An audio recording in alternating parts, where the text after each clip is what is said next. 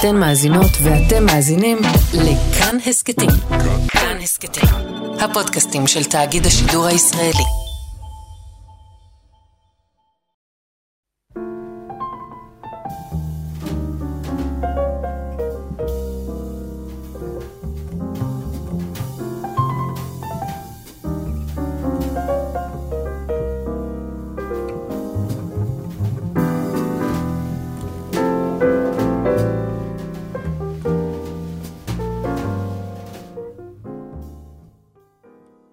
שבת שלום, צהריים טובים, ברוכים הבאים להתבודדות ברדיו כאן תרבות. אני יאיר אסולין, ואיתי השבוע בהתבודדות השבועית שהיא קצת יוצאת דופן, והיא גם אה, מסמנת את המעבר הזה בתוך סוכות לכיוון אה, שמחת אה, תורה. פרופסור אמנון רז אה, קרקוצקי, נונו, שהוא חוקר היסטוריה יהודית ותודעה היסטורית ישראלית באוניברסיטת בן גוריון, ובעיניי אחד הקולות הכי משמעותיים בהתבוננות על uh, התשתית של הסיפור הישראלי, על כל uh, המורכבויות והטירוף uh, וזירי הפורענות שטמונים בה. אהלן, נונו. אהלן. כיף שאתה פה. כיף גם לי, תודה רבה. מה שלומך? בכבוד. שלומי מצוין. נהדר. אני, אני ככה רוצה לפתוח את השיחה שלנו, שהיא באמת, אה, היא, היא, היא תיכנס פנימה, כמו, אני חושב, כל, כמו כל המרחב הזה של התבודדות, וכמו ממילא כשמדברים איתך זה נכנס למקומות האלה. ואני רוצה לפתוח איתה דווקא ב... בשאלה על תחושה, או על רגש. אתה, באמת בעיניי אתה אחד. המתבוננים והחושבים הכי עמוקים על, על השורשים של הסיפור הזה, וכשאתה מחזיק את השורשים האלה, וכשאתה מחזיק את כל המהלכים והמחקר שלך, ואז אתה מתבונן על מה שקורה היום במרחב הישראלי, מה אתה מרגיש? אני אני מרגיש שזה אולי היה צפוי, אני מרגיש, כמו כל משבר, אני מחפש לראות איך יכול לצאת מזה משהו טוב. אני לא יכול להזדהות עם אף אחד מהמחנות פה, אני מוכרח להגיד את זה. אני מלא חרדות מהממשלה ומעשיה, אני גם את זה מוכרח להגיד, אבל אני בהחלט לא שותף וחושב שכל עוד אנחנו חושבים במושגים של השיח הנוכחי, אנחנו גם לא מתקדמים למקומות, למקומות אה, נכונים. אבל חשוב לציין, כן, חשוב לי להדגיש גם שאני באמת בחרדות מפני, מפני המהלכים שהממשלה מובילה אליהם. זה מעניין, אני כאילו אתה מתחבר עם משהו שאני מרגיש אותו הרבה מאוד, וזה ה, התחושה הזו של המבוכה או לחילופין סוג של בדידות. בהחלט. מצד אחד, אתה אומר, אתה כאילו כמעט, אתה אפילו אומר את זה כמעט כ... כי צריך להגיד את זה, אבל זה, זו אמת לאמיתה, שאתה חרד ממה שהממשלה הזו מקדמת. מצד שני, אתה לא בהכרח, אתה לא מוכן להיכנע ולהגיד, בגלל שאני חרד מזה, אני בהכרח בצד השני. אני ממש לא. אני בדיוק לשמר את המורכבות הזאת, שבעיניי זה אחד המאבקים מוסרית ואפילו קיומית הכי רלוונטיים לרגע הזה. לא לוותר על המורכבות הזו. לא לוותר על המורכבות הזאת, לזכור שזה מסתיר שאלות אחרות, לזכור שאנחנו מתעלמים משאלות אחרות בתוך הדיון הזה, שזה לפעמים אפילו עוזר, כן? להתעלם מש... מהשאלה הפלסטינית, להתעלם מהעובדה שאנחנו בעולם דו-לאומי, ליצור דרך הוויכוח מסגרת שהיא יהודית אקסקלוסיבית, ובתוך המסגרת הזאת כל אחד מאשים את השני בדברים שהוא בעצם הם המראה של עצמו. בעיניי זה גם הממד, שחשבתי שאתה דווקא תשתמש גם ברגש הזה, אבל אה, לפחות בשבילי, השבר הזה, יש בו גם משהו מרגש. במובן של, ה, של השדים האלה שיוצאים מהבקבוק. אנחנו מדברים פה ב, ב, כבר כמעט שנה, או לא יודע כמה חודשים שהדבר הזה מתנהל, על התחושה הזו של, ה, של השדים שיצאו מהבקבוק, רוחות הרפאים, יש את המאמר היפה הזה של דרידה, רוח הרפאים של מרקס. נכון. אז רוחות הרפאים האלה שמרחפות, כן, רוח הרפאים של ממלכת דנמרק, רוח הרפאים, רוח, רוח הרפאים הראשונית היא של מרקס במניפסט הקומוניסטי נכון, כמובן. לא, כן. היא, היא, היא, היא, היא כבר לא, היא לא הראשונית, כי הראשונית היא בעצם של שייקספיר נכון, בהמלט. נכון. אבל החוויה הזאת היא שהרוחות האלה פתאום, השדים האלה פתאום יוצאים, והם פה, הם פתאום לידך. וזה רגע שהוא, יש בו בעיניי גם איזה ממד מרגש, הרבה דברים שאני חושב שאתה כותב עליהם שנים, הם פתאום פה, מונחים בכותרות העיתונים, לא במאמרים אקדמיים ולא בזה, הם פה על השולחן as is. נכון, תשמע, אני לא יכול להגיד סופית, כי אני בחצי השנה האחרונה הייתי בחו"ל, וכמו שלימד אותי מורי הדגול אשיס ננדי, ההודי, בשביל לדבר על פוליטיקה אתה צריך להריח את זה. וכששאלתי אותו למה הוא, בניגוד לתלמידיו, לא בחר לצאת לאחת מהאקדמיות, האוניברסיטאות היוקרתיות מחוץ להודו בארצות mm-hmm. הברית. אמר לי, אתה צריך להריח את זה. אז אני לא, בהתחלה לא הרחתי, לא ידעתי. מן הצד השני, כשאתה אומר על ריגוש, אין ספק, אני, אני תמיד חשבתי שצריך להיות משבר גדול. אני עדיין חושב שצריך להיות משבר גדול, עדיין לא הגענו אפילו למשבר הגדול. בהתחלה כן? של הדבר. יש, כאמור, אני חושב שזה מכסה על הרבה מאוד דברים. יש כאלה שאומרים לי שהמחאה תוביל להבנות פוליטיות יותר גדולות, אינני יודע. היה, יש איזה מין תחושה הייתה באוויר, לדעתי משנת 2000, mm-hmm. שמשהו צריך לקרות כדי שישתנה משהו. ובאמת, לפעמים צריך משבר כזה. האם אנחנו במשבר מן הסוג הזה? אינני יודע. כן, יש, אני... כן, אינני יודע, זה יכול להוביל סתם לחורבן. לא, כן, אני, זה בהחלט זה, יכול זה להוביל צריך לחורבן. צריך לדייק, הרבה מהמוטיבציות כרגע הן מוטיבציות של ה... להתעלם מהמשבר. בוודאי. לעצור את הזמן, לעצור את השינויים. כל, כל האנרגיה מושקעת כרגע, האנרגיה המהפכנית כביכול, המחאתית, לא כולה, אבל חלקים גדולים מושקעים בשימור הסטטוס קוו. לגמרי. מה שבנימין קרא לו רגע קריטי, אוקיי? אמרנו שנדבר גם על בנימין.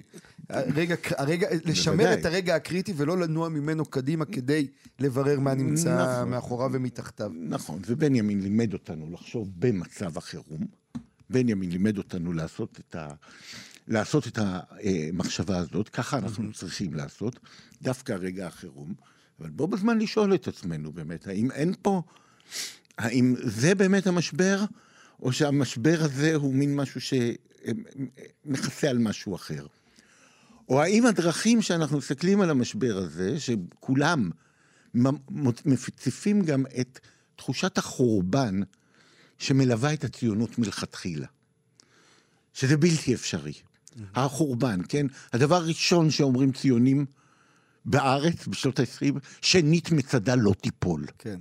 ובעצם אתה אומר, אפשרות נפילתה קיימת. אתה, כשאתה אומר שוב ושוב, שנית מצדה לא תיפול, או לחילופין, לנצח נצחים, אתה מדגיש את הזמניות של זה. וכולם ב- חוזרים ב- פה עכשיו המושג, לבית שני, כן? בעיניי המושג הכי... שהכי מגלם את זה, זה הדיבור על המדינה כנס. נכון. או החלום הזה, הגשמנו חלום. אם זה חלום ואם זה נס, אז אפשר להתעורר ממנו. יפה, נכון. נס זה כאילו איזשהו מין דבר, ו, ו, אבל יש פה תחושה, התחושה של החרדה לא התחילה עכשיו, גם עכשיו, גם כשמדברים על 50 שנה למלחמת יום כיפור, ואני מוכרח להודות שזה תמיד מזכיר לי את ממלכת הצלבנים בדמדומיה. כי ממלכת הצלבנים, אם היית מגיע ב-1150 לארץ, היית אומר לנצח נצחים, אנחנו כולנו מכירים את המצודות ואת ה... אה, ו, כלומר, היה פה ישות שנראתה בוטחת ושמחה. כן. 50 שנה אחרי זה, קודם מצטמצמים אל השפלה, אז לעכו, אחר כך אין בזה כלום. וזה לא דבר שלא יכול להיות אם לא נשתנה. זה לא דבר שיכול להיות כל עוד אנחנו מסתכלים על ישראל או כעל וילה בג'ונגל, בכל מקרה איזה מין ישות אוטונומית העומדת בפני עצמה, mm-hmm. וכמובן משתיקים את הדבר הכי חשוב לנו, את העם הפלסטיני, את, ה, את, את, את, את, הארץ כמעט הייתי אומר, את הארץ שבה אנחנו חיים.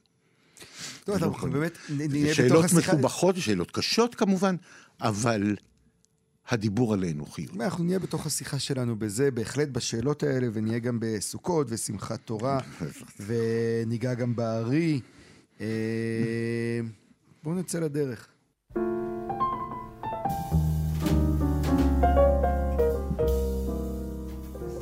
אז אני רציתי לפתוח ב... בדבר שהוא בעיניי אחת השאלות הכי גדולות של הזמן הזה בהקשר הישראלי. הוא מתחבר בעיניי למאמר, כבר לא, לא אוהבת את המילה מיתולוגיה, אבל מאמר חשוב שכתבת, ואני חושב שהוא בעיניי תפס משהו מאוד מאוד בעומק, וזה המש, המשפט הזה שהבאת של אלוהים לא קיים, אבל הוא הבטיח לנו את הארץ. הסתירה הפנימית העמוקה הזו, שבעצם היא מגלמת יותר מכל את מערכת היחסים בין הישראליות לבין הדת היהודית. הדבר הזה, המשוואה הזאת, שהיא משוואה של הונאה עצמית, או של איזה משחק כוחות לא ברור בתוך הדבר, שאני מרגיש שהיום הוא על השולחן לגמרי, אפרופו גם באמת כל המתחים שקרו בכיפור, ובכלל כל השיח של החודשים האחרונים סביב העניין של אה, הדת, השיחה על החרדים, כן, לא, יהדות, כן, לא, יהודית ודמוקרטית, כל המתחים האלה. וזה מתנקז בעיניי לשאלה שהיא, אני רוצה ככה כאילו לחשוב עליה איתך, שמצד אחד היום יש דיבור שטוב, נתנתק, נקים אוטונומיות חילוניות, ליברליות, כל ה... בעיניי רעיונות אה, שאין להם שום אחיזה אמיתית, לא במציאות ולא בנפש של המקום הזה. אבל מצד שני, תמיד התחושה שלי הכי חזקה היא שה... שמי שרוצה לשלוט בדת, כן? או מי שהכי רוצה את החיבור הזה בין דת למדינה, זו דווקא החילוניות הישראלית שזקוקה לו. וחוסר היכולת שלה, זה בעצם מה שאני רוצה לטעות, האם בכלל יש לה יכולת להתנתק מהדת היהודית, ומה, ולא רק, לא יכול להיות ברמה הטכנית, או ברמה של הביצוע, אלא ברמה הפנימית, בזהות הזאת שמצד אחד רצתה לייצר יהודי חדש, אבל מצד שני הייתה זקוקה ליהדות כדי להקים מדינה של יהודים. והסתירה הפנימית הזאת שאתה באמת כתבת עליה בכל מיני צורות, אני חושב שהיא ממש נוכחת כרגע במרחב שלנו. אני חושב שבאמת, אה, קיום יהודי בארץ ישראל הוא שאלה תיאולוגית. בין אם אתה מאמין באלוהים, ובין אם אינך מאמין באלוהים, כן? Mm-hmm. קיום יהודי בארץ ישראל, בוודאי הקיום שנשען על המקרא, הוא מחייב דיון תיאולוגי. איפה אנחנו בתוך ההקשר ההיסטורי? ציונות רואה את עצמה כגאולה. ציונות משתמשת כולה במונחים שהם שאובים מהשיח הדתי. בוא. חייב להגיד לך שאני לא בדיוק יודע מה זה דת, ואיך עושים את ההבחנה בין דת ולאום, אולי נגיע לזה. אבל בוודאי שאי אפשר בלי, לכן אני מעדיף להשתמש במילה תיאולוגי, שגם היא לא מדויקת. כן. אי אפשר, קיום יהודי בארץ ישראל, אתה צריך לשאול את עצמך איפה הוא, מה הוא אומר להיות. אתה יכול לחשוב עליו במונחים של הגאולה, זאת אומרת להגיד בעצם, אני לא מאמין באלוהים, אני לא מאמין במשיח אפילו. אבל אני מאמין שאני מקיים את מה שיוחס למשיח, כי אתה כותב תמיד אבותינו, כן. כן? אבותינו התכוונו לזה, אבותינו לא התכוונו לזה, וכן הלאה וכן הלאה. אני לא, אז אתה אה, לא יכול אה, להתיר, לש, לא לשאול את עצמך את השאלה הזאת אם אתה רוצה. וגם קרה פה משהו בישראליות, הביטוי האהוב עליך כל כך. בישראליות שהשתנה. הישראליות נבנתה על המקרא. זו הייתה mm-hmm. תרבות מקראית. זו הבעיה שלי איתה גם, כן? התרבות המקראית הזאתי אמרה שכל מה שקרה אחרי המקרא איננו רלוונטי. היא הייתה מבוססת על שלילה של כל התרבות היהודית שלפני כן, אבל כי אנחנו מבינים את המקרא, מין תפיסה שאני מכנה הרבה פעמים פרוטסטנטית, כתבי הקודש לבדם, תמחקו את כל מה שהיה אחרי זה, תמחקו את התרבות הרבנית, תמחקו את המסגרת, תיתנו משמעות חדשה לחגים, ובו בזמן תתייחסו אל זה כאל השלב האחרון בהיסטוריה היהודית. זו הגאולה. לזה ייחלו אבותינו. מעניין, אתה אומר, אתה מסמן שני דברים שמעניינים, אפרופו גם השיח היום וגם בכלל. אחד, שזה, אותי, אותי זה ממש מוציא מהדעת, איך הביטוי משיחי הפך להיות כינוי גנאי של דוברי הציונות. נכון. אוקיי? כאילו אותה תנועה שביסוד שלה יש ממד משיחי עמוק, אוקיי? וכמעט ברמות הפרקטיות של, ה, של הפרויקט. הפכה להיות כזאת שמזועזעת מהמילה משיחי, שבעיניי אגב זה אחד הכשלים הכי גדולים של השמאל הישראלי, אוקיי? חוסר היכולת לחשוב במונחים של תיאולוגיה פוליטית, חוסר היכולת לחשוב במונחים של משיחיות, הרצון לקעקע בעצם את העומק של הדברים ולהישאר בה, יש את המשפט המאוד יפה הזה של נתן זך, שומרני מן העושים אשר גבורתם המעשים. להישאר רק במעשים, ברובד השטוח והמסוכן הזה, יכול להוביל למקומות מאוד מסוכנים. ודבר שני שאמרת, הוא ה... המרח... הרעיון הזה של תודעת המקרא, שהוא בעצם בעומק, אתה קראת לו פרוטסטנטי, אני קורא לו יווני. הוא בעצם, אם יש שני מסעות הביתה, המסע של אודיסאוס והמסע של אברהם אבינו, אז הציונות לקחה את המסע של אודיסאוס, שחוזר לבית שהיה פעם, הוא חוזר לעבר. התפיסה הזאת, תפיסת המקרא היא, נחזור לעבר שהיה פעם. נתעלם מכל התהליך או כל המסע בדרך. מה שלא, מה שלא נכון באודיסאוס. המסע הוא קריטי. נכון, אבל על פניו, בסוף הוא חוזר לבית שהוא הכיר. נכון. אברהם אוקיי. הולך לבית שהוא מעולם לא ראה. נכון, הוא הלך מארצו ומולדתו. אבל, אבל הוא בעצם הולך הביתה. שניהם הולכים הביתה. נכון. רק הוא הולך מארצו והוא חוזר לביתו. יפה, כן. הפיזי. לא, כלומר, נכון. יש משהו ב... בשל... אגב, בעיניי זה מתחבר, אנחנו כבר נגלוש, אבל זה נראה לי אופי השיחה שלנו, לחלוקה הזאת שאתה מייצר בין תודעת מקרא לתודעת משנה. תודעת משנה תמיד היא אברהם אבינו, היא תמיד בלך לך. היא, היא לא חוזרת אף פעם לבית שהיה, היא תמיד חוזרת לבית שיהיה. לא, בהחלט. אפילו היא, היא חוזרת למקום, היא לא חוזרת בשביל לשחזר אותו. בדיוק. היא, היא כן, כלומר, היא מאמינה בלידה מחדש. זה שתי תפיסות הבנה אחרות של היסטוריה, שהן באות גם לידי ביטוי ב... ביסוד, ב, ב, במדע הציוני הקלאסי, שהוא ארכיאולוגיה. אנחנו מוחקים את מה שיש על האדמה, אנחנו רוצים ללכת עמוק, להרוס את כל מה שקרה באמצע, mm-hmm. בשביל להגיע ליסודות. הארי מחפש את ההדים של העבר. הארי יושב ומחפש את ההדים של האידרא רבא של רבי שמעון בר יוחאי וחבריו, כפי שהיא מתוארת בזוהר. הארי מגיע לשם לתוך מצב של גלות, לא הארי רק. כן. עוד לפניו רבי משה קורדוברו ורבי שלמה אלקבץ ורבי יוסף קארו, mm. הם כולם באים מהמשנה שקוראת להם לבוא, המשנה, לא מגיד, מגידה, מגידה. אתה מבין, יושב, הם, הם זוכים להתגלות של המשנה שמדברת מקולו של רבי יוסף קארו, לדעתי, זה הפעם היחידה שאני מכיר במסורת שלנו את התפקיד הנשי הזה. כן? כן. זה לפעמים מגיד, זה לא רק, כן? זה... את התפקיד הנשי הזה, והיא אומרת להם לעלות, כי לא כל הדורות שווים. לא כי אתם הדור האחרון. Mm-hmm. אתם חייבים, ולמה אתם צריכים לעלות לארץ ישראל דווקא? מכיוון ששם המש... השכינה, ספירת מלכות על פי התפיסה הקבלית, השכינה מבוססת בהפרה, מחכה שיגלו אותה, והתפקיד שלכם, עם ישראל, זה התפקיד המשיחי. הוא להעלות את המשנה למעלה, לחבר אותה לבן זוגה, ולתקן את מצב הגלות, שהוא לא המצב הגלות של עם ישראל בלבד. השכינה מזוהה עם עם ישראל, עם כנסת ישראל. לא המצב של עם ישראל בלבד, אלא מצב העולם בכללותו. פרויקט אוניברסלי. וזה בוודאי עניין משיחי. זה שהיא אומרת להם, לא כל הדורות שווים, ממחיש מה זה משיחיות. פה, פה משיחיות זה פעילות מתמדת. זה לא איזה מין משהו שאתה מחכה שמחר ישתנה העולם. אנשי צפת, אותם אלה שהגיעו במאה ה-16 לארץ ישראל, ועיצבו בארץ ישראל תפיסת גלות, שבמוקדה גלות של דמות נשית, הציעו פה פרויקט אדיר של משיחיות. התפקיד שלנו בכל מעשה ומעשה הוא מעשה התיקון. הארי עוד הוסיף לזה את האיסוף של הניצוצות. אבל החוויה שלהם היא לבוא לגלות. ודווקא כשאנחנו מדברים... לגלות בתוך הטריטוריה בתוך הטריטוריה, ודווקא כשאנחנו מדברים עכשיו בין סוכות לשמחת תורה. וסוכות הרי הוא חג שבא להמחיש לנו את הגלות. שזה לא מובן הבית. הבית לא מובן מאליו, סוכות מקבל משמעות. לא רק שזה לא מובן, שאם אתה לא יודע להצי, לשים אותו בסוגריים במונחים פנומנולוגיים, אם אתה לא יודע להטיל בספק יסודי בבית ולצאת ממנו, אין משמעות לבית ואתה בסכנה נכון, מאוד מאוד ממש. גדולה. זה התפיסה הזאת של, ה... של הקירות ברזל, אוקיי? אם אתה חי בקירות ברזל, אתה מנוון. אם אתה לא יודע לצאת לסוכה הזאת. בדיוק. אתה מרגיש ביטחון שאין לו ממשות.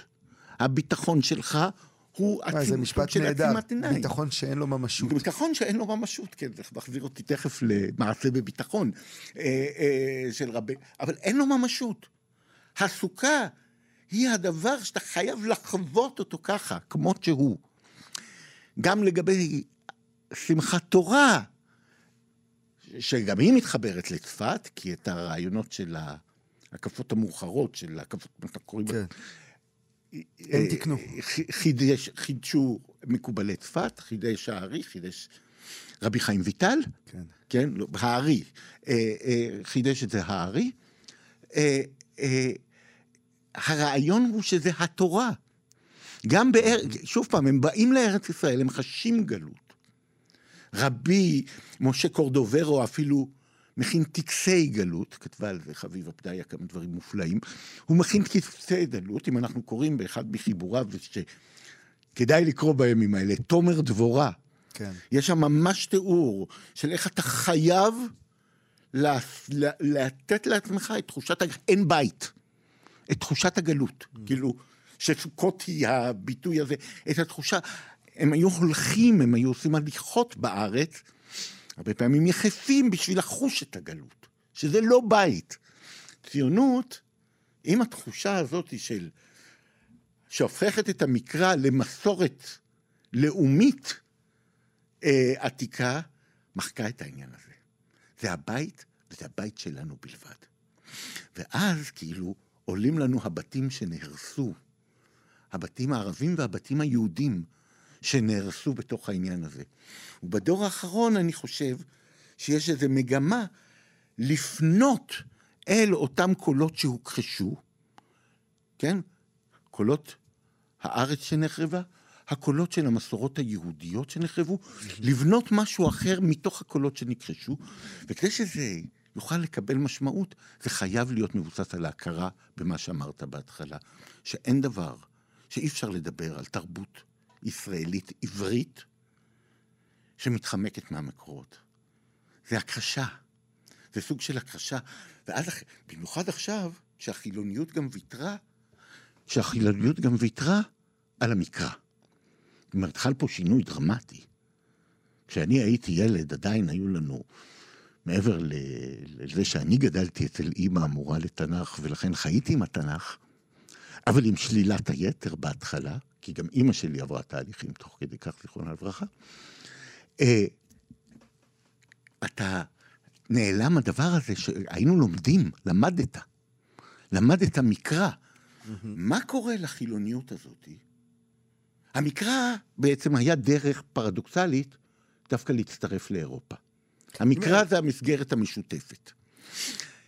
המקרא נמחק, ובחילוניות של היום אין שום דבר חוץ מהזדהות בלתי ביקורתית עם תרבות המערב.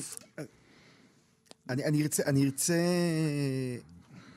לטעון שה...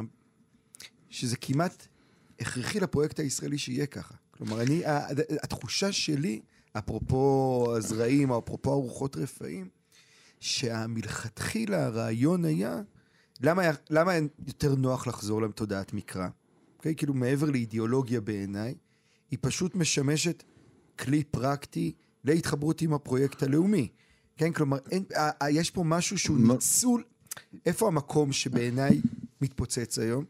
זה איזה מערכת יחסים של ניצול הדדי בין הישראליות ליהדות ולהפך, אוקיי? היה פה איזו עסקה כזאת, שבן גוריון אגב הגדיר אותה יפה בשיחות האלה עם לייבוביץ', שאמר, אני רוצה שהמדינה תשלוט, תחזיק את הדת בידה. מה, מה בעצם הרעיון העמוק בזה? אני חושב שבן גוריון הבין את הרדיואקטיביות של היהדות, אוקיי? את, את, את, את העוצמה של הדבר הזה, והבין שהוא רוצה להחזיק ולשלוט בזה. אני חושב אבל שהוא גם האמין שהוא יכול לשלוט בזה. זה, הוא צריך את זה, הדת קבעה את גבולות הלאומיות בסופו של דבר. כן, בשאלות של חוק השבות וביסודות מרכזיים, נכון. כן. אני רק אומר, הוא, היה, הוא, הוא היה צריך את זה, הוא היה צריך את התודעת מקרא הזו, כי הוא היה צריך יהדות שלא משתנה ולא מתפתחת. הוא היה צריך כרטיס. הוא לא היה צריך את המסע היהודי שאתה מדבר עליו, את היכולת להתקיים ביהדות שמתהווה ומתפתחת, ובהגדרה שוללת פרויקט לאומי, בעיניי. כלומר, מערערת על רעיון של לאומיות מודרנית. היא מערערת על רעיון הלאום המודרני, ללא צל של ספק. אם אנחנו חוזרים לצפת, אני קורא את צפת, את רבי יוסף קארו, כעמדה כמובן לאומית במובן הרחב של המילה, mm-hmm. כי הרי זה פרויקט עבור עם ישראל, כן? כן? אבל זה לא פרויקט, בטח לא של ריבונות, כי מושג הריבונות עדיין פשוט לא קיים, זה רק... במופ... במובנים האלה. במובנים ריבונות- שאנחנו ריבונות מבינים. ריבונות, וסטפליה, כן? וייקח מאה שנים עוד. בריבונות של מדינה טריטוריאלית שש- שיש לה ריבון ששולט על כל הטריטוריה ועל כל האנשים שנמצאים כן. בטריטוריה. לא שלטון. כן, המילה ריבונות, לימדני חברי רבי יוסף קמינר, נכנסה לעברית בשנות ה-40 בכלל. יש רק ריבון אחד. לא, ריבונו של עולם. ריבונו של עולם. החילון הזה, שנעוץ בעצם מושג הריבונות, אגב, אני לא אגיד שהוא חילון. את אתה, אתה, אתה, דווקא אתה במשפט שלך, אלוהים לא קיים והבטיח לנו את הארץ, לא, זה לא חילון של המושג ריבונות, זה קידוש של המושג מדינה. זה תמיד שאלה לגבי חילון. בכלל. בכלל, מה זה חילון? זו תמיד שאלה. חילון זה סוג מסוים של קידוש, הרבה פעמים. זה תמיד שאלה. החילון בא לנקות את העולם, במובן האירופי שלו, to dis- disenchantment כן. of the world, ובעניין הזה הציונות הדתית עברה את אותו תהליך חילון של הציונות החילונית. בהחלט. מעבר לעובדה שבסופו של דבר, למרות אולי שבן גוריון לא חשב, נותרה כיום הציונות הדתית המסגרת היחידה שמשמרת את האתוס את הציוני. האתוס הציוני הקלאסי. יהושע בן נון, גם בן גוריון, גם יגאל ידין, ראו את עצמם כממשיכים של יהושע בן נון, וזה מה שסמוטריץ' אומר לך היום. גם המשיחיות סמוטריץ' בתוך הוא בן. גוריון. חשוב להבין שסמוטריץ' הוא ממשיכו של בן גוריון. מכאן צריך לקחת את הדין וחשבון. עכשיו, זה לא סתם הקנטה או אנטי בן גוריון, אנחנו מוכרחים לשים לב להבדל בקונטקסט. אני לא באתי עכשיו לתקוף את בן גוריון או את, או את ההורים שלי, חלילה. אני גם חושב שהפרץ היצירתי שצמח עם זה, הוא פשוט, אנחנו עדיין חיים עליו, כן? אנחנו לא, כבר אין לנו, זה לא שהספרות העברית, אנחנו הצמחנו בה עוד דורות אחרי הדורות לא, הגדולים על שלה. ידי הדלק. היא נראית כבויה לעיתים. היא, היא צריכה איזושהי מסגרת אחרת. אז זה לא בא שאני בא להגיד עכשיו, אבל בוודאי, ההכחשה הזאת שעליה מבוסס בן גוריון, המיתוס המקראי התחיל עוד לפני הציונות. כי, הצ... כי המקרא הופך להיות היסוד המרכזי של התרבות האירופית המתחלנת מהמאה ה-17 ואילך. הוא המוקד לתפיסות הלאום, הוא המוקד לפול... לפילוסופיה הפוליטית. הרי אין לך הובס ברור. ללא המקרא. הובס זה פרשנות על המקרא. היא הבסיס לשירה, כן? אם אנחנו אה, חוזרים להרדר בגרמניה וכל מיני מקומות אחרים. ויהודים נמשכים אל המסגרת הזאת, שמאפשרת לכאורה גם לשמור על הייחוד התרבותי שלהם, אבל להפוך להיות חלק מן המערב. וזה מוביל אותנו לאחד הביטויים הכי בעייתיים בעיניי, שמשתמשים בהם יותר ויותר, הציוויליזציה היהודית-נוצרית. שזה איזה מין ביטוי שבעיקרו אנטי-אסלאמי. והוא. צומח בעיקר אחרי השואה. ואתה יודע מי שנא את זה, את הביטוי הזה לחלוטין? מי? לייבוביץ'. ברור. זה המקום שלו, ברור. זה, זה הכעס שלו על רוזנצוויג, הכעס שלו על. נכון, בדיוק שם. נכון, בדיוק שמה. עכשיו, יש לי הרבה השגות על תפיסתו הדתית, כן. הכמעט מחולנת של לייבוביץ', כן? במובן הזה מחולנת, כיוון שאצל לייבוביץ' באמת האל הוא נעלם. אין, הוא לא קיים. הוא לא האל של צפת. לייבוביץ' גם שונא את צפת, את הרעיון של הקדושה, של הקברי. צדיקים, של הרעיון שיש תיווך.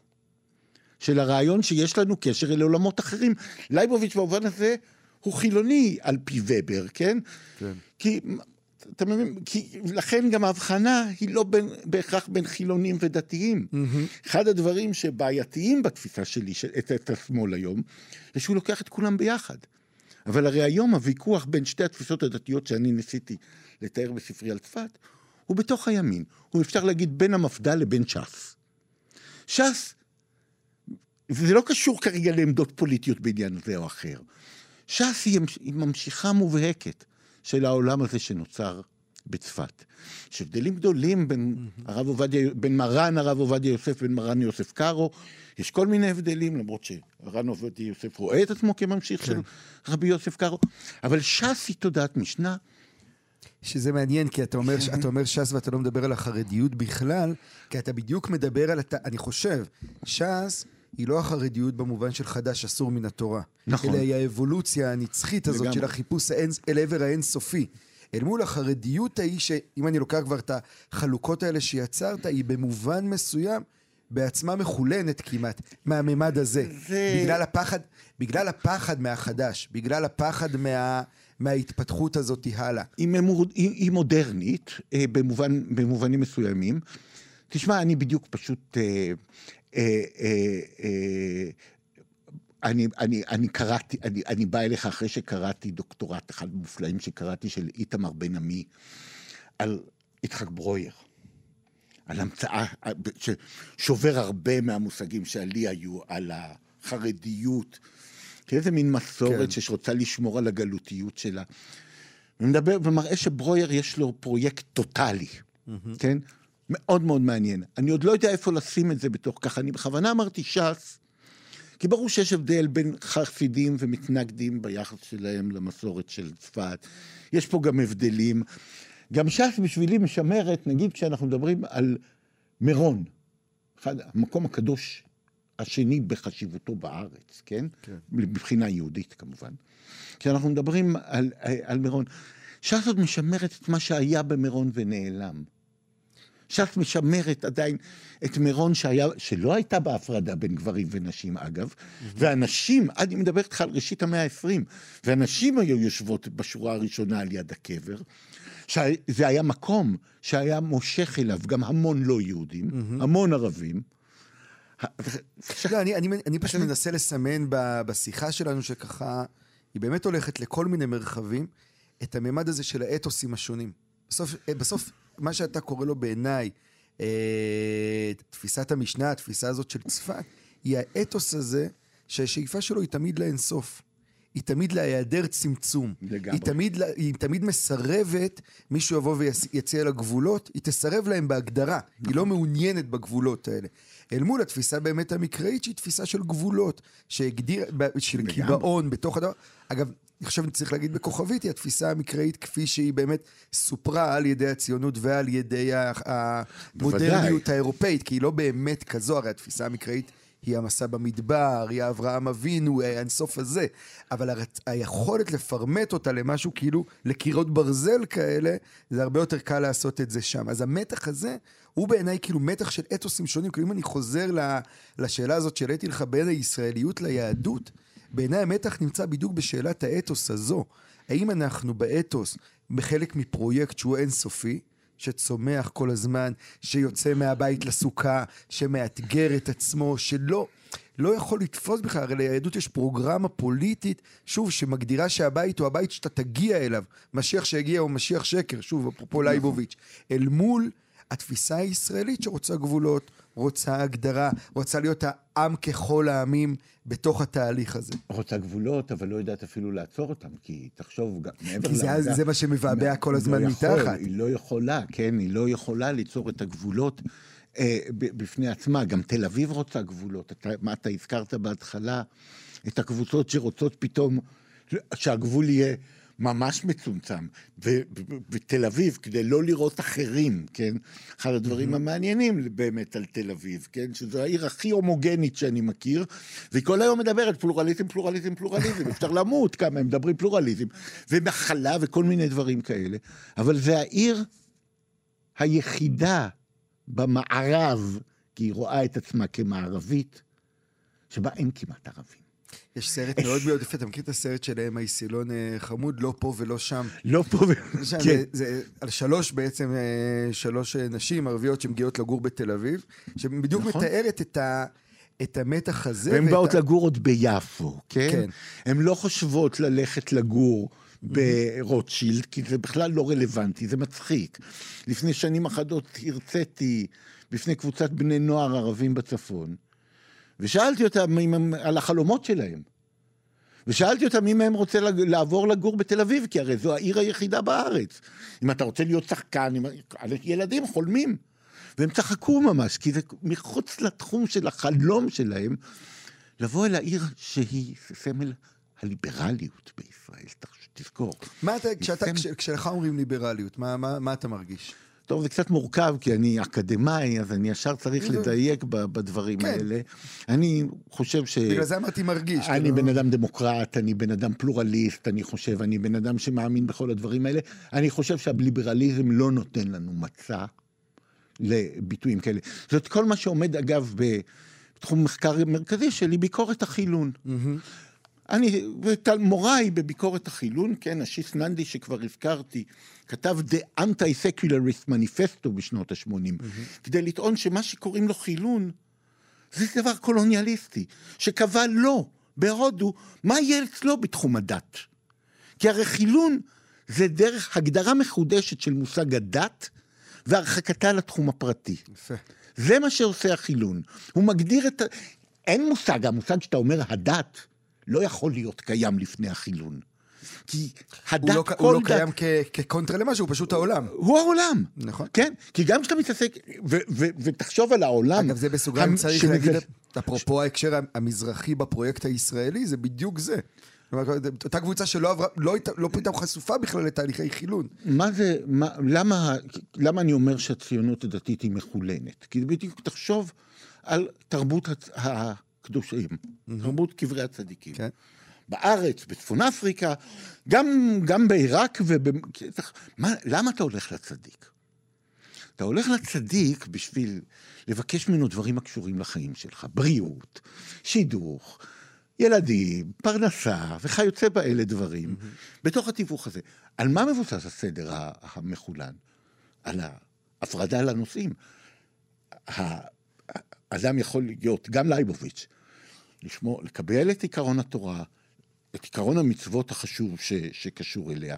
אולי נגיע לדבר על זה דרך זה, יקבל את עיקרון התורה. אבל כל העניינים האחרים, יש לך בעיות פסיכולוגיות, תלך לפסיכולוג. יש לך בעיות רפואיות, תלך לרופא.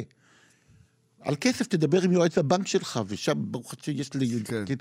אבל זה בדיוק, ולעומת זה פה יש עולם שמשמר את הטוטליות הזאת, שהתפתח, למשל במרוקו במיוחד, דווקא בסוף המאה ה-19, בראשית המאה ה-20, על רקע תהליכים של חילון במובן הממשי, דהיינו כן. הקמת המדינה.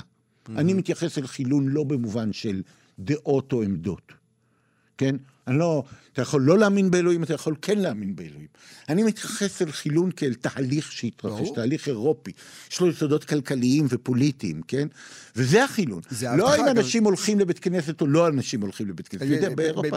בעיניי, זה מה שאני קורא לו עידן הפוליטיקה, 150 שנה האלה, אוקיי? ששמו את הפוליטיקה במקום אלוהים, את המדינה, נכון, כן. במקום אלוהים במרכז הקיום, וזה מה שמתפורר היום. אגב, הזכרת את... את המורה ההודי שלך. זה אחד השיס הדברים... ננדי. ננדי, אחד הדברים שהכי מרתקים שקורים היום בעיניי, זה הצמיחה פתאום של הודו. שהגיע לח... לירח לפני שלושה שבועות. כלומר, פתאום, ואז ראי, לא יודע אם ראית את, ה... את השיגור של החללית לירח, זה דבר מדהים. פתאום מעולמות שאנחנו מכירים אותם, עולמות סטריליים של מדענים שמשגרים משהו לירח, היה שם טקס רוחני מדהים, עם קטורת והסתובב, ופתאום ראית אפשרות אחרת לעולם שמגיע לירח. יכול להיות, כן. אבל מייצר את זה מתוך אתוס או תפיסה או קיום אחר לגמרי מבחינת ההסתכלות. נכון, אם כי, אבל אני מוכרח להגיד, כשאתה מדבר היום על הודו, שזה, אפרופו, באמת הבעיה היא שמה שקורה שם כרגע במסגרת החילון, ועוד פעם מחזיר אותי לאשיס ננדי, זה מלחמה נגד המוסלמים. Mm-hmm. אני מבין, כי בעצם זה מה שאשיס ננדי אמר, אתה יודע, הוא מספר על מפקד שהבריטים עשו כשהם הגיעו להודו, לאחד המקומות, לקוצ'ין. שאלו אנשים, האם אתה הינדו? מושג שהבריטים המציאו, לא היה קיים, אין דת הינדואיסטית, כן, לפני הקולוניאליזם, או אתה מוסלם.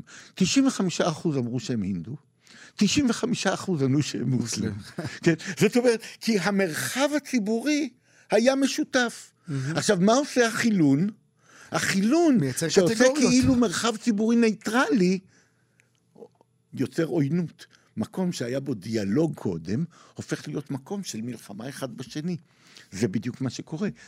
המקומות הקדושים שהשמאל הנאור בז להם, אני חושב שבזים יותר למקומות קדושים מאשר מתנגדים לדיכוי של פלסטינים, לא יודע, לא מבין, שהמקומות הקדושים גם בצפון אפריקה וגם בארץ הם מקומות של חיבור. הם מקומות של אנשים בני גישות שונות.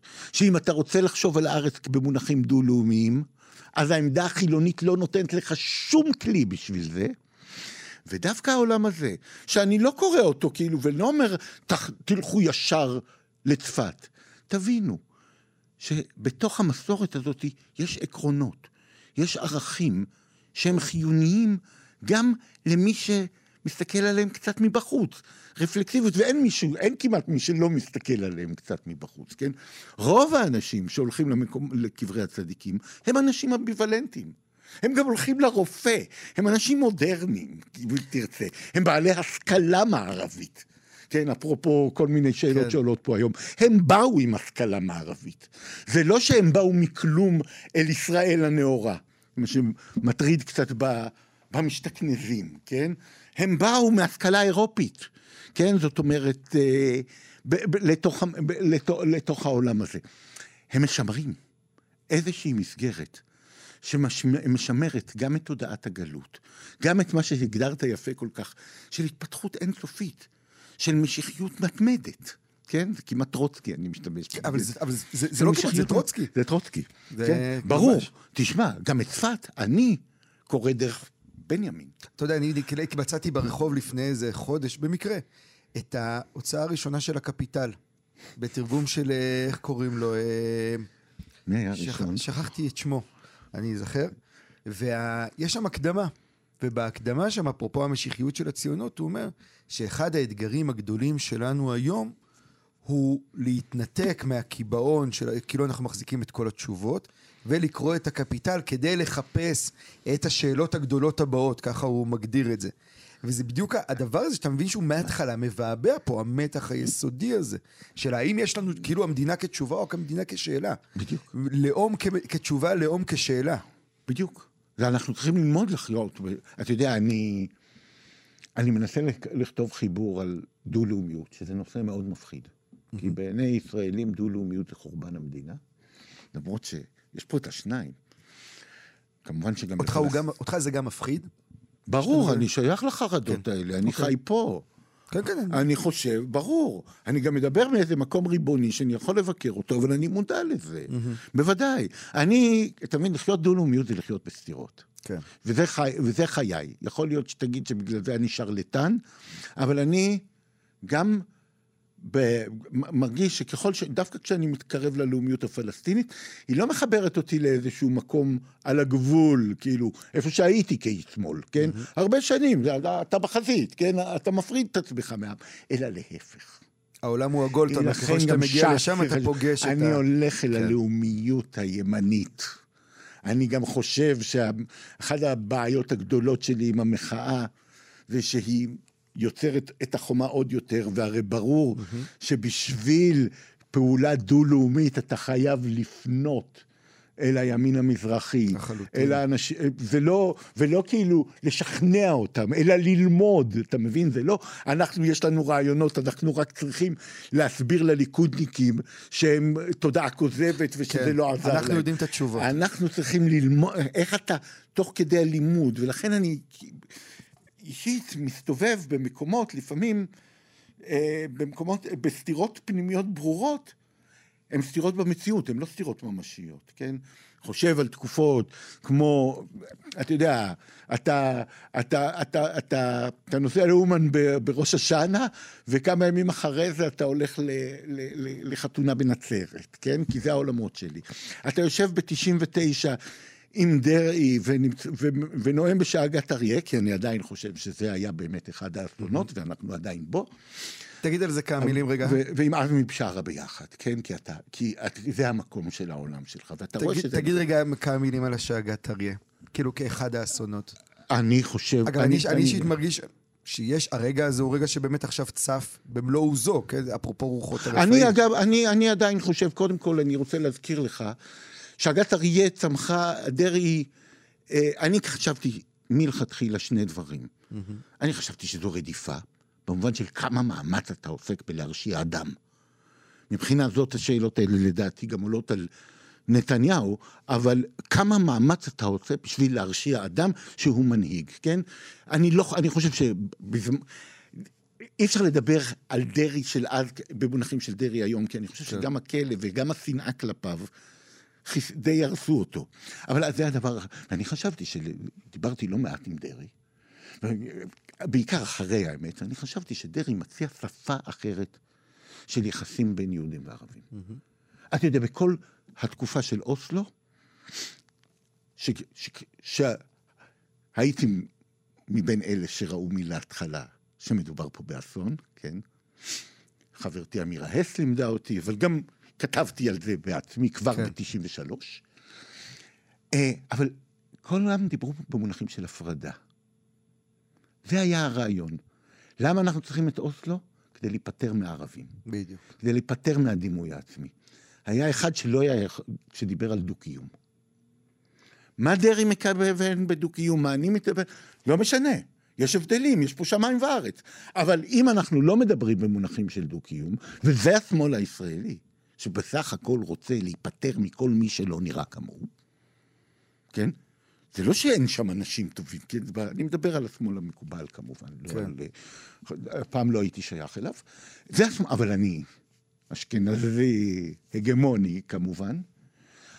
זה בדיוק ההבדל הגדול. זה, עכשיו זה, זה לגבי דרעי. עכשיו, ברק ניצח. אגב, אתה יודע, אני, אני אסמן לך בעיניי רגע שהוא רגע אחד קדום לבנייה של הסיפור הזה, שאני חוזר אליו הרבה, ב, בטח בשנתיים האחרונות בחשיבה, וזה מסיבת המוות של דן בן אמוץ. הרגע הזה, שהוא מתחבר ל-99, הוא מתחבר לכל המהלך הזה, של סגירת החגיגה, או של הסיכום המסוים שהיה שם, אפרופו כל מה שאתה מתאר. זה מדהים, אני לא חשבתי על זה. ולא חשבתי על זה דבר שאני צריך לחשוב עליו, כי אני באמת נולדתי להורים מאותה סביבה, כן? שני פ... כלומר, אני זוכר את דן בן אמוץ שיכור באמבטיה של ההורים שלי אחרי מסיבה שהם ערכו, כן? אני נולדתי, זה, ש- ששם זה גם מעלה לי את לא, המחשבות. גם החטא הקדמון שם של ההשתקה ושל ה... שמע, בוודאי. זה חלק מהיחסים שלי עם ההורים שלי. עם אבא שלי לא כי הוא נפטר יותר מוקדם, אבל הזיכרונות שעלו לאימא שלי בשנים האחרונות של חייה, ממעשי טבח שהיא השתתפה בהם, משיירות הפליטים שהיא הסתכלה עליהם, היה משהו מדהים. מכאן גם, זה, זה, אצלי זה התחיל גם ב, ב, ביחסים העמוקים שהיו לי עם גורי, עם חיים גורי, כן? עם האיש הענק הזה, שלדעתי שירתו הגדולה באמת, היא לא השירה שאנחנו כולם מכירים, שירת החזרה שהיא בתשובה. חשובה, אה, אני לא הייתי קורא לזה חזרה. אז איך היית קורא לזה? הייתי קורא לזה התבוננות עצמית, כן? לא כל התבוננות עצמית היא חזרה בתשובה, כי חזרה בתשובה זה אומר מראש שהוא קיבל על עצמו את החטא. והוא אתה לא מרגיש על עצמו, אתה לא מרגיש שהוא קיבל על עצמו את החטא? הוא התייסר עם זה. אה, הוא לא ידע מה לעשות עם זה. אני פרסמתי טור בזמנו כשהוא סירב לקבל את פרס היצירה הציונית. כן. על בדיוק על, הש... על התהליך הזה שהוא עבר, על, ה... על, ה... על הרגע הזה שבו הוא יכל לסרב לדבר, אתה יודע, זה אפרופו סוכות, הוא יכל לסרב לדבר שהגדיר אותו יותר מכל. הרגע הזה שבו אתה עוזב, זה אשכרה לעזוב את הבית שלך ולצאת לסוכה. להגיד, אני עוזב את הבית, ו... או שם אותו בסוגריים, או מעיין אותו, ויוצא למרחב חדש. הוא היה מסכים איתך. אני זוכר שהוא, שהוא סיפר לי בהתרגשות תמיד על יום כיפור, שאני לא זוכר מתי, צריך לשאול את אה, אליקה ואת... אה, צריך לשאול מתי, שבו הוא הלך ל, ל, ל, ל, לבית כנסת ביום כיפור, ובעצם נרעש, ובעצם נרעש מהשירה. נרעש מהשירה, כן? אז קודם כל, כדאי לזכור שאנחנו בתרבות, שאומנם הרגע הזה מראה את הדיכוטומיה, אבל שמה שאתה קראת לו חזרה בתשובה, ואני מוותר על לא התשובה. דתית, כן? כמובן. אני חושב שחזרה אל אותם יסודות מוכחשים תהיה יותר נכונה. אה, זו כי- הכוונה. צריך להגיד שגורי זה אדם שלא, שלא עשה בר מצווה בגיל 13, כן? נכון. אפרופו עולמות, כן, עולמותיו הפנימיים. בוודאי, כן, אבל הוא פתאום חוזר, והוא ממלא את עצמו ואת שירתו מהמם. בביטויים מן המסורת, והוא לא מבין איך ויתרו על ספר השירה הזאת שקוראים לו מחזור. כן? למרות שגם הוא אדם מאוד מקראי, עכשיו פתאום כשאני חושב על לגמרי, זה. עכשיו תפריע, נכון? אבל בעוד כמה דברים. תראה, גורי היה גם איש ארץ ישראל השלמה. מהמם. גם אני, אני מתעסק בדו-לאומיות. כן. בגלל זה גם באתי אליו. הייתה בו אהבת ארץ שכללה את אהבת פלסטין. מהמם. כשהוא, פ- אני זוכר, הפגישה הראשונה שלי איתו, למרות שהכרתי אותו מ- מ- מ- קצת מילדות, הוא פנה אליי בעקבות מאמרי על שלילת הגלות לפני 30 שנה, כועס מאוד, נרגז מאוד, הוא אומר לי בוא נשתה קפה, ואני חשבתי, יגיד לי במושבה איפשהו, אמר לי לא, בשער שכם, אתה פונה שמאלה, השני, לא הראשון. כן? זאת אומרת, היה פה אהבה של הארץ. כן? גם אהבנו את הכפרים שהרסנו, הוא כותב באחד נגיד המקומות. מקובלי צפת, אבל אהבו את הארץ? בטח. מה, תראה, המושג אהבת הארץ, ככה, במובן שאנחנו מדברים עליו, הוא עוד חלק מהלאומיות האירופית. לא, בגלל זה אני תראה, שואל. אני מנסה להבין, את אהבת... אבל, ההליכה בארץ, הרי יש, לה, יש פה מסלולים של הליכה. הציונות עושה הליכה של כיבוש. כן? מסעות של כאילו, ככה הם קוראים לזה, כן? נכבוש ברגלינו את הארץ, כן? וגם נלמד על הכפרים הערבים, כמו שגורי אומר לנו, ואח- כדי שנוכל כן. להרוס אותם אחר כך. הם הולכים, כל היום הולכים, שזה מוטיב שאחר כך מחזיר אותנו גם אל המסורות, אל, אל, אל ביטויים יהודיים, על ההליכה, על הדרך. על הלך אצל לך. רבי נחמן. על הלך לך, הוא מחזיר אותנו. מחד... תראה, גם כשאתה אומר על המקרא, תזכור, צפת קוראים את המקרא. ברור. השאלה היא הבידוד של המקרא, כמובן. זה אגב, לא... הם גם- הם גם- הם גם ש... במובן- הם גם במובן מסוים כובשים את השטח, כל הלסמן את הציונים והקברים ולחזור. ול... הפרויקט של הארי הוא פרויקט טריטוריאלי גם, אבל לא ממקום, הוא לא ממקום שרוצה, הוא לא אומר כאן זה קבור, הוא מציין. זה, נכון, זה אסת- ציון, זה אסתטיקה, בדיוק. זה ציון, זה לא קביעה, זה משהו אחר לגמרי. בדיוק, זה ציון, וזה ציון שמטרתו היא לא לחזור אל הארץ כמו שהיא הייתה, אלא לגלות מתוכה. גם לא לטעון בעלות. ולכן אני אומר שאני מבין את הארי דרך בנימין. כשבנימין תוקף בנימין. את, את ולטר בנימין, שבמאמר על מושג ההיסטוריה, כן, תזות על מושג ההיסטוריה, כן. בתזות, בתזות על מושג ההיסטוריה מבקר את תפיסת ההיסטוריה של הקדמה, וגם מציע לנו את הדרך לשמוע את ההדים מן העבר שנוכחים אצלנו. וזה העניין של הארי. ולכן גם הארי, התיאורים של רבי חיים ויטל, את המקומות האלה, משמרים את ההיסטוריה של הארץ כפי שהייתה לפני 48. כי הם הולכים דרך כפרים ערבים והם מציינים אותם. תלך דרך הכפר הזה, תלך דרך עכברה, ופה תפנה שמאלה, ושם תכיר, תכיר את הקבר שלך. כאילו, אתה רוצה להבין איך ארץ ישראל נראתה אז. לעומת איך היא נראית בדימוי, למשל, של חקר קבלת צפת, למשל, שולם. מישהו שקצת... אה, מדהים אותי שאנחנו מדברים על הקטסטרופליות של הקיום ועוד לא היהודי. הגענו לשולם. ועוד לא הגענו לאותו... הוא נוכח, הוא נוכח, הוא, מרגיש בנוח באולפן הזה שולם. למי שאמר לנו כן. בצורה כל כך חזקה, ב-1926, אלוהים לא יישאר אילם בשפה שבה השביעו אותו כל כך פעם, הרבה פעמים לשוב אל חיינו. אלוהים, גם אם אתה לא מאמין בו, לא יישאר אילם. כי הוא בתוך השפה. מחיי השפה העברית לא האמינו ביום הדין שאותו הועידו לנו במעשיהם. די דומה לביקורת של בנימין, שאומר לנו שהתשתית של האפשרה את עליית הנאציזם היא בעצם תפיסת הקדמה הליברלית. לחלוטין. כן? לא, זה לא ניגודים. אתה יודע מי עוד אומר את זה? קפקא. בלפני ברור. החוק, זה בדיוק מה שהוא ברור, אומר. וזה בדיוק- הוא בדיוק מניח את הדבר הזה. ואלה המקומות שאנחנו אף פעם, שהשיחה היום כמעט לא מאפשרת להם להתקיים. כמעט, נכון. אתה כמעט לא יכול לקרוא את לפני החוק של קפקא, ולהגיד להגיד את הדבר הזה למרות שהוא נמצא שם כל הזמן. ואתה שואל את עצמך, מהו החוק של קפקא באותו זמן? ומה חסר לקפקא בהקשר של החוק? ובנימין ושולם מתווכחים ויכוח ענק על מה קפקא מתכוון. לא, יש משהו אחד אצל קפקא בלפני החוק, ובזה ככה אנחנו ממש בסיום שלנו, שזה בעיניי בסוף שמחת תורה ממש. ה- מה בלפני החוק, מה, איך, איך לפני החוק מתחיל? באותו אדם שהגיע מהכפר לעיר הגדולה, כלומר אותו אדם שהערכים הבסיסיים שלו הם לא הערכים הליברליים הגדולים, הוא עדיין חי בכפר. נכון. הוא הגיע עם איזו אמון, אמונה מאוד מאוד תמימה בשער הזה שלפני החוק, שכולם יעברו בו, והוא מסיים אותה בהתפכחות מאוד מאוד גדולה, בזה שהשומר אומר לו, זה רק השער שלך, טמבל, אתה ישבת שם, חיכית שבועות, זה רק שלך, ולא הבנת בכלל את כל, את כל הדבר שאתה מתמודד נכון, איתו. כן. הרגע הזה, שבעיניי, אם אני ככה לוקח את המעבר הזה מסוכות לשמחת תורה, זה קצת זה. זה כאילו היכולת הזאת לעזוב את הבית מצד אחד, ומצד שני לזכור שיש לך את הסיפור שהוא שלך. אל, תפ... אל תעשה אובייקטיביזציה של הסיפור הזה, אלא תמצא את עצמך בתוך הסיפור הזה בתוך, של התורה. בתוך הסיפור של התורה, כשתוך כדי כך עולה לך שאלה באמת שהיא הבעיה היהודית המודרנית, מה המשמעות של היות ישראל ללא מושג התורה. איך אתה יכול לחשוב בלי המושג של תורה מן השמיים, כן? של משהו מן הסוג הזה, איך, מה המשמעות? זה בדיוק הדיון היהודי המודרני הרי.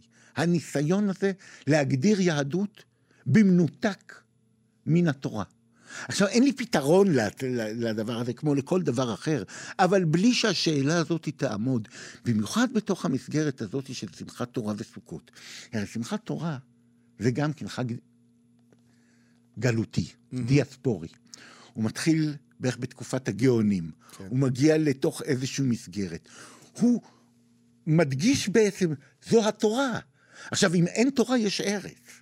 יש גם אלה שאומרים תורת ישראל וארץ ישראל, כן? אבל בלי הקדוש ברוך הוא. אבל אם אין תורה, אבל דווקא העובדה, מה שמשותף פה הוא התורה, כן? Mm-hmm. בן גוריון אומר, עזבו אותי מהתורה, היא ספר היסטוריה. כן, הוא אוהב אותה, כן. אבל הוא אוהב אותה... זו השאלה באמת שאנחנו לא יכולים לענות עליה. ובשמחת תורה, כשאומרים לנו לשמוח, בתוך המסגרת הזאת, שאומרים לנו, תמיד כשאומרים לנו לשמוח, גם עם רבי נחמן, זה אומר שזה לא מובן מאליו, כן? כשמצווים אותך לשמוח, אומרים לך, כן, העולם גרוע, אתה בגלות, אבל תתקשר בתוך הגלות הזאת ליסוד שמחבר אותך. מעניין, אז אני אקח ממש, אנחנו בסוף של הסוף, אקח שני דברים. אחד, שמחה כעמדה מוסרית, שאני חושב מאוד מאוד רלוונטית לרגע הזה, ושתיים, באמת השאלה המהדהדת הזו, והיא, האם אפשר להשתמש בסיפור ולהמשיך להתעלם ממנו במקביל? סימן השאלה הגדול על הדבר הזה.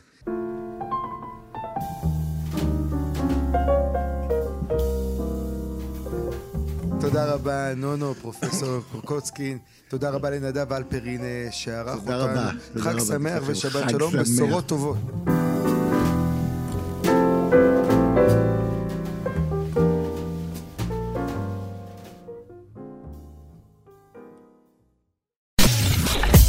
אתן מאזינות ואתם מאזינים לכאן הסכתים.